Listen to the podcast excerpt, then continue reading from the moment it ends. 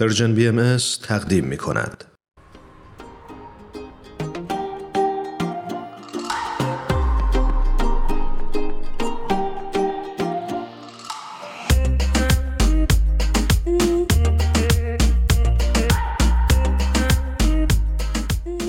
ساناز خسروی عزیز به برنامه خودت خوش اومدی. ممنون هرانوش جان خیلی خوشحالم که در خدمتتون هستم. ساناز جان منم خیلی خوشحالم که بعد از مدت ها دوباره به برنامه خودت اومدی. ممنون ایمان جان من همینطور. برای اون دسته از عزیزانی که شاید برنامه های پادکست هفت یا کلان رسانه پرژن بی ام رو کمتر دنبال می‌کنند باید بگیم که خانم ساناز خسروی مهندس نرم افزار هستند و همینطور پژوهشگر در حوزه فلسفه ادیان. ساناز جان ما امروز در خصوص موضوع نژاد پرستی صحبت می‌کنیم به بهانه اتفاقات اخیری که متاسفانه برای پناهجویان افغانستان ایران افتاد دوست دارم صحبتمون رو از اینجا آغاز بکنیم که اصلا دیدگاه آین باهایی در خصوص مسئله نژاد و نجات پرستی چی هستش؟ مرسی هرانوشان خیلی موضوع جالبی انتخاب کردیم و خیلی هم به موقع است و این اتفاقات اخیری که برای افغان ها در ایران افتاده اتفاقات جدیدی نیست. سالیان سال ما شاهد این برخوردها بودیم با پناهجویان افغان توی ایران. ولی خیلی خوبه که مدام راجع به صحبت کنیم و ببینیم که چی کار میشه برای این موضوع انجام داد.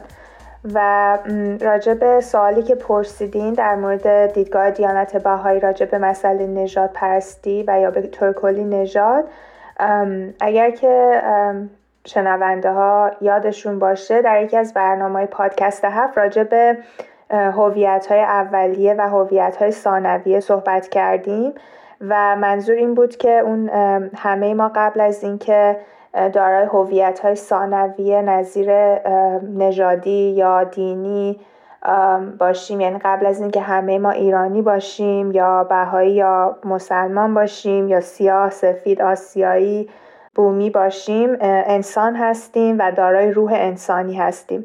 و نزد خداوند همه انسان ها یکسان آفریده شدن و این تفاوت های ثانویه و این هویت های ثانویه باعث برتری یا پستی انسان ها نمیشه. و دیدگاهی که دیانت بهایی داره اینه که انسان ها همشون مثل معادنی میمونن که دارای سنگ های گران قیمت هستند احجار کریمه هستند و همه اونها وجودی روحانی هستند با استعدادها و توانایی های منحصر به فرد خودشون. و در حقیقت این توانایی ها و این تنوع هایی که وجود داره و این هویت های ثانویه که افراد دارن یعنی از نژادهای مختلف هستند از ادیان مختلف هستند از پیشینه تاریخی و فرهنگی متفاوت هستند باید باعث غنا و پیشرفت اون جامعه بشه. نه اینکه بخواد باعث این بشه که یک عده از افراد به حاشیه رونده بشن یا باعث برتری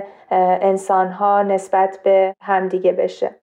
مرسی ساناز جان از توضیح که دادی در خصوص دیدگاه آین بهایی درباره مفهوم نژاد و موزر نجات پرستی خواستم ازت بپرسم که به نظر تو چه راه حل هایی وجود داره یا به صورت بالقوه می‌تونه وجود داشته باشه برای مبارزه با موزل نجات پرستی در جوامع انسانی؟ خیلی سوال خوبی پرسیدیم آنجا من فکر کنم که این مسئله نجات پرستی و این هویت های ثانویه بیش از پیش احتیاج داره که ما بریم به سطح عملی و ببینیم که چه راهکارهایی و چه راهحلهایی می‌تونیم ارائه بدیم. و این این چیزایی که من حالا خواهم گفت در پاسخ به سوال شما چیزایی است که به ذهن من میاد. مطمئنا راه های متنوعتر و بیشتری هم وجود داره. ولی حالا بر اساس تجربه خودم می‌تونم یه چند تا راه حل که به ذهنم می‌رسه بیان بکنم. فکر کنم که اینکه اولین راه حلی که می‌تونه وجود داشته باشه یادگیری و تربیت هست و اینکه توی هر جامعه که ما زندگی می‌کنیم بریم راجع به تاریخ و پیش زمینه اون گروه های تحت تبعیض و ستم توی اون جامعه یاد بگیریم. برای مثال حالا توی جامعه ایران اگر که می‌بینیم که افغانها سالیان متمادی تحت تبعیض قرار گرفتن. بریم راجب تاریخشون راجب فرهنگشون راجب پیش زمینه هاشون یاد بگیریم. یا اگر که گروه های دیگه ای می‌بینیم که توی اون کشور دارن حالا تبعیض برشون وارد میشه نه تنها تبعیض نژادی می‌تونه تبعیض فرهنگی باشه تبعیض زبانی باشه تبعیض دینی باشه هر تبعیضی که می‌بینیم. قدم اول فکر می‌کنم اینه که بریم راجع به اون گروه ها و راجع به عقایدشون فرهنگشون تاریخشون یاد بگیریم.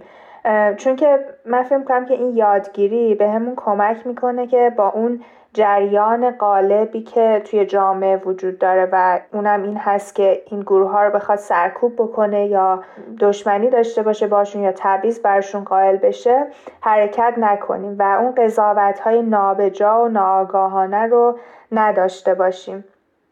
و بتونیم نهایتا نقاط مشترک تاریخی و فرهنگی رو پیدا بکنیم. چون که من مطمئنم که وقتی که ما راجع به این پیش زمینه های گروه های مختلف یاد می‌گیریم می‌تونیم نقاطی رو پیدا بکنیم برای همدردی و ایجاد یک گفتمان مشترک. مثلا بریم راجع به تاریخ افغانستان یاد بگیریم راجع به فرهنگشون یاد بگیریم شبت های تاریخی و فرهنگی اینکه این مدت در طول تاریخ چه بلایی بر سرشون اومده یا چه چیزایی رو تجربه کردن.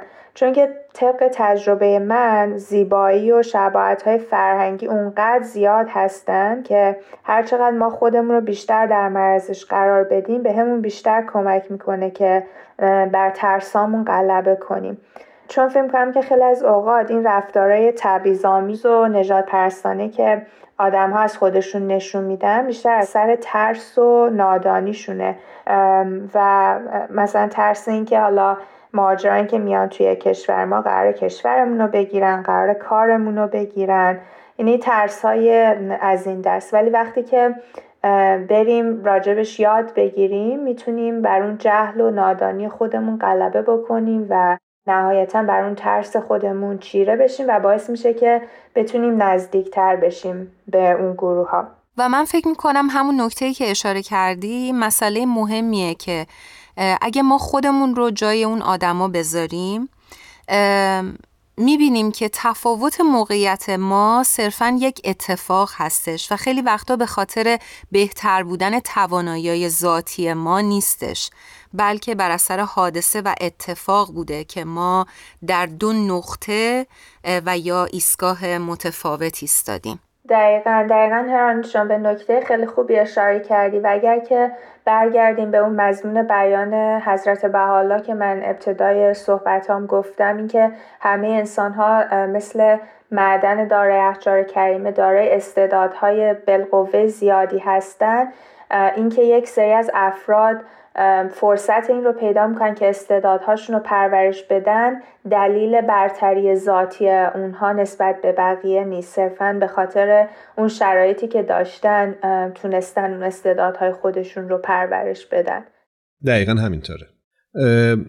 یه نکته ای که به ذهنم می‌رسه اینه که خیلی وقتا ما تصمیم گیری هامون یا قضاوت هامون تحت تاثیر این استریوتایپ ها یا کلیشه های ذهنی هست که برای ما وجود داره و خیلی وقتا آدم ها رو در یک دسته و گروهی طبقه بندی می کنیم بر اساس این کلیشه ها که هیچ شاید واقعیت بیرونی و عینی نداشته باشه و صرفا ساخته ذهن ماست با این موافق هستی ساناز جان؟ دقیقا خیلی با این موضوع موافقم و اتفاقا جز یکی از اون راه بود که می‌خواستم بگم اینکه بریم راجع به این کلیشه های نژادی یاد بگیریم چون که بهمون کمک می‌کنه که برای همون ترسامون غلبه کنیم یا تصمیم بهتری رو بگیریم. مثلا اینکه یه سری کلیشه ها که فلان گروه نژادی مثلا یه صفت های خاصی رو به این گروه ها نسبت میدن. اگر که یاد بگیریم راجع به اون کلیشه ها می‌تونیم به اون خداگاهی خودمون کمک بکنیم و اینکه به ادامه ندیم اون کلیشه ها رو توی جامعه. اگر که میگن گروه X این خصوصیت رو داره. منی که رفتم راجع به این خوندم راجع به زمینه های تاریخیش خوندم خیلی کورکورانه این کلیشه نژادی یا دینی یا هر چیزی که هست رو ترویج نمیدم. چون که تاریخ پشتش رو می‌دونم و می‌دونم که چرا این گروه نژادی به اینجایی رسیده که بخوان یک کلیشه ای رو بهش نسبت بدن. به خاطر همین یادگیری راجع به اینها خیلی مهمه. و اینکه این کلیشای نژادی هم در حقیقت حتی این تنوع نژادی رو نادیده می‌گیره. یعنی اینکه مثلا وقتی که من یک کلیشه نژادی رو به کل مثلا سیاه پوستان نسبت میدم یا به کل سفید پوستان نسبت میدم اون تنوع در اون نژادی اون گروه هم نادیده گرفتم و خیلی از اوقات افراد این رو به عنوان یک توهین تلقی می‌کنن و اینکه بخواین شما یک مشخصه رو به کل اون نژاد نسبت بدین.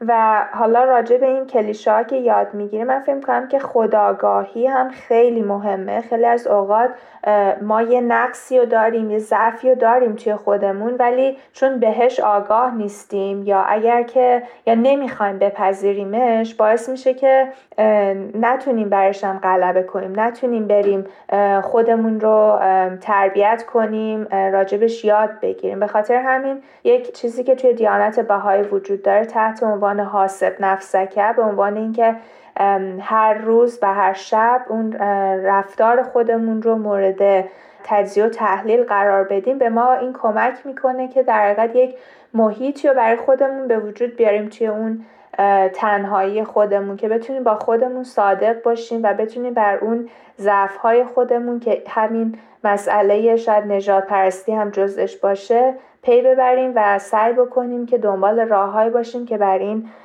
غلبه بکنیم. و نهایتا من فکر کنم که بالاتر از همه اینها اینه که تمرین بکنیم که همه انسانها رو انسان ببینیم و صرف انسان بودنشون برامون مهم باشه. نژاد رو نبینیم. نه, نه اینکه بخوایم اون تنوع نژادی رو نادیده بگیریم. اصلا منظورم این نیست. ولی اینکه وقتی که یک نفر رو می‌بینم از افغانستان یک نفر رو می‌بینم از ترکیه یا یک نفر سیاه پوست رو می‌بینم اولین چیزی که به ذهنم بیاد اون رنگ پوستش نباشه یا اون شغلی که داره نباشه بلکه اون انسان بودنش باشه که برای من مهمه و اینکه همه این افراد دارای روح انسانی هستند و خداوند همه انسانها رو یکسان خلق کرده. مرسی از توضیحاتت ساناز جون. اگه لطف بکنید در صحبت پایانیت در خصوص این مطلب یک مثالی اگه به ذهنت می‌رسه که چطوری میشه با نجات پرستی مبارزه کرد ممنونت میشیم. حتما. اتفاقا خیلی از این راه که من گفتم بر اساس اون کاری بود که ما توی اون محله خودمون انجام دادیم و فکر کنم که همه هر جایی که باشن می‌تونن با همسایه هاشون با افرادی که توی اون کامیونیتیشون یا اون جامعهشون هستن می‌تونن این کار رو انجام بدن. ولی کاری که ما کردیم توی اون جامعه کوچیک خودمون این بود که یک سری وبینار بود که نگاه کردیم راجع به اینکه حالا چجوری میشه با مسئله نجات پرستی حالا ما چون توی آمریکا هستیم و خیلی مسئله نجات پرستی علیه سیاهان خیلی مهمه راجع به این چه کارهایی می‌تونیم بکنیم. بعد این وبینارها که نگاه کردیم خیلی فضای مشورتی خوبی به وجود اومده بود بین اعضایی که توی اون گروه بودن و خیلی به صورت ارگانیک و طبیعی خود اعضای گروه مثلا به این نتیجه رسیدن که خب حالا بعد از این وبینار ما دوست داریم که راجع به تاریخ نجات پرستی و تاریخ بردهداری یاد بگیریم. حالا با تمرکز بیشتر توی آمریکا. که خب یکی از اعضای گروه داوطلب شد که بخواد برای بقیه اعضای گروه یک پریزنتیشنی آماده بکنه راجع به مسئله نجات پرستی و حالا بردهداری و تاریخش توی آمریکا. بعد از اون دوباره افراد با همدیگه تصمیم گرفتن که خب حالا خوبه که ما یکم بریم سراغ این کلیشه ها و ببینیم که این کلیشه های نژادی که توی آمریکا هست چیا هستن یاد بگیریم که بهمون کمک کنه به اون خداگاهیمون. بعدش مثلا کارهای دیگه اینکه حالا چجوری می‌تونیم با هم دیگه مشورت بکنیم و اینکه چجوری به همسایه های خودمون که از نژادهای دیگه هستن می‌تونیم باشون ارتباط برقرار کنیم اونا رو هم وارد گفتمان خودمون کنیم یعنی همه چی توی اون گروه به حالت ارگانیک داره انجام میشه و از نتایج اون بحث و مشورتی که توی گروه هست. ولی فکر کنم که خیلی کار ساده ای هست که همه افراد می‌تونن انجام بدن و اون افرادی که دخیل هستن توی مشورت بر اساس اون شرایط جامعه خودشون می‌تونن نسبت به قدم های بعدی تصمیم بگیرن. مثلا حالا افراد توی ایران می‌تونن راجع به اینکه حالا چجوری میشه به افغان ها کمک کرد باشون ارتباط برقرار کرد مسائلی از این دست می‌تونن راجبش صحبت و مشورت بکنن. سپاس گذارم ازت ساناز خسروی عزیز. امیدوارم که این برنامه کمک بکنه به همه ما که نسبت به اطرافیانمون نگاه متفاوت تری داشته باشیم و بتونیم این دیوارهایی که بین ما وجود داره رو کم کم با کمک هم از بین ببریم. امیدوارم که اینطوری بشه.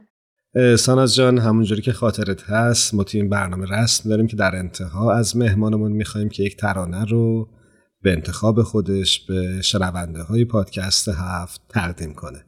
تو امروز چه ترانه ای رو انتخاب می‌کنی؟ حتما من همیشه برای این قسمت آماده هستم. می‌خواستم آهنگ خموش باشه همایون شجریان رو درخواست کنم. به به. بسیار هم عالی. قبل از اینکه بریم این ترانه رو بشنویم ازت خدافزی می‌کنیم و باز هم تشکر می‌کنیم که وقتت رو در اختیار ما گذاشتی. ممنون هرانشان و ممنون از شنوندگان عزیزتون. خدا حافظ خدا حافظ خدا نگهدارت ساناز جان. زهیبا زهیبا که بهش گفت زبا زهیقا رو زهیقا تبارک و تعالی. زهیفا زهینو زهیشم زهیشو زهی گوهر منصور زهی مشت و تولا